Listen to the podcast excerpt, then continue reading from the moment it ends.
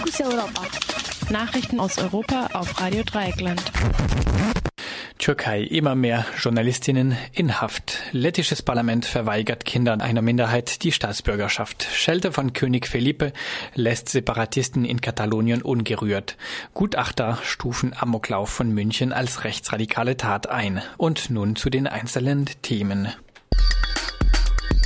Türkei immer mehr Journalistinnen in Haft. Obwohl im September 14 türkische Journalisten aus der Untersuchungshaft entlassen wurden, steigt die Zahl der inhaftierten Journalistinnen und Journalisten in der Türkei beständig an. Nach Angaben der Freien Journalisteninitiative ÖGI befanden sich im September 176 Journalistinnen in der Türkei in Haft.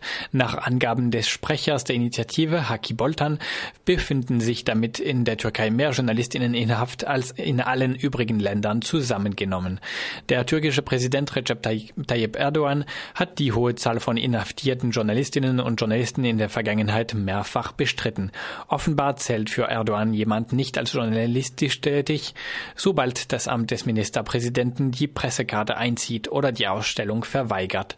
Auf diese Weise zählen dann selbst Menschen, die jahrzehntelange bei Medien festangestellt waren, nicht mehr als journalistisch tätig. Der Sprecher der Initiative Haki Boltan kritisierte auch, dass die Türkei die Ausstrahlung von drei Fernsehkanälen aus dem kurdischen Nordirak über einen türkischen Satelliten eingestellt hat. Außerdem wies Boltan auf den Mord einer, einer syrischen Journalistin in der Türkei hin.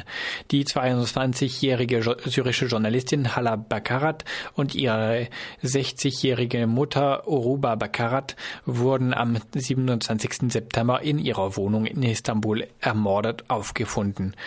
Beide Frauen hatten der syrischen Opposition nahegestanden und waren zuvor bedroht worden.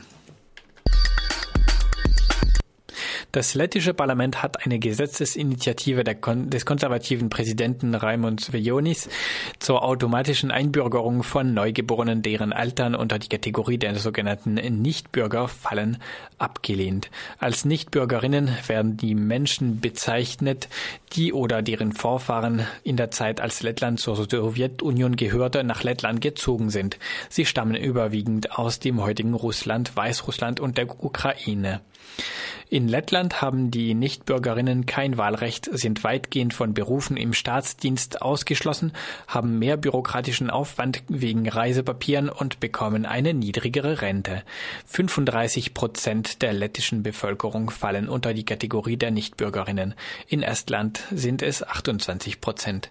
Nach Umfragen hatten drei Viertel der lettischen Bevölkerung die Initiative zur automatischen Einbürgerung von Neugeborenen aus der Gruppe der Nichtbürgerinnen begrüßt ist. Die Einbürgerung ist nun weiter nur auf Antrag der Eltern möglich.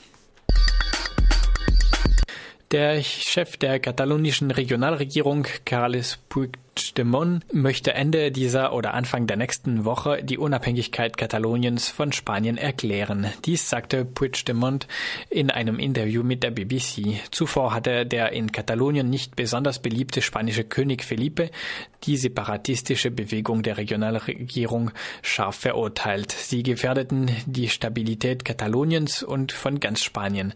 Am vergangenen Sonntag hatten 42 Prozent der Wohnbevölkerung Kataloniens trotz massiver Verhinderungsversuche durch die Guardia Civil in einem Referendum über die Unabhängigkeit abgestimmt. Circa 90 Prozent der abgegebenen Stimmen sollen für die Loslösung von Spanien gewesen sein. Gestern hatten Gewerkschaften in Katalonien zu einem Generalstreik aus Protest gegen die Polizeigewalt beim Referendum aufgerufen. Der Streikaufruf wurde weitgehend befolgt.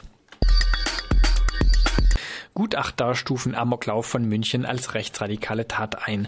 Nach einem Bericht der Süddeutschen Zeitung kommen drei von der Stadt München beauftragte Gutachter zu dem Schluss, dass der sogenannte Amoklauf von München am 22. Juli 2016 als politische Tat mit rechtsradikaler Motivation einzustufen ist.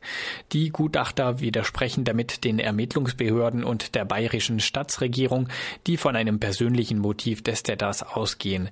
Der 18-jährige Schüler David S hatte neun Menschen und am Schluss sich selbst erschossen. Alle Getöteten stammten aus Migrantenfamilien. Sein letztes Opfer soll er angeschrien haben, ich bin kein Kanake, ich bin Deutscher.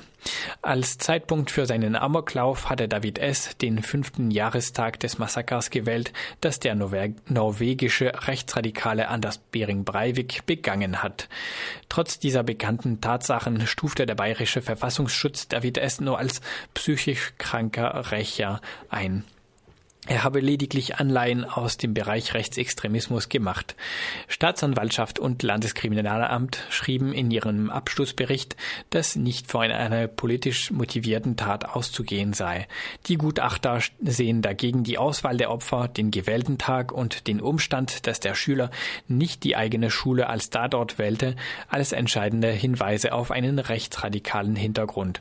Persönliche und politische Motive würden sich nicht ausschließen.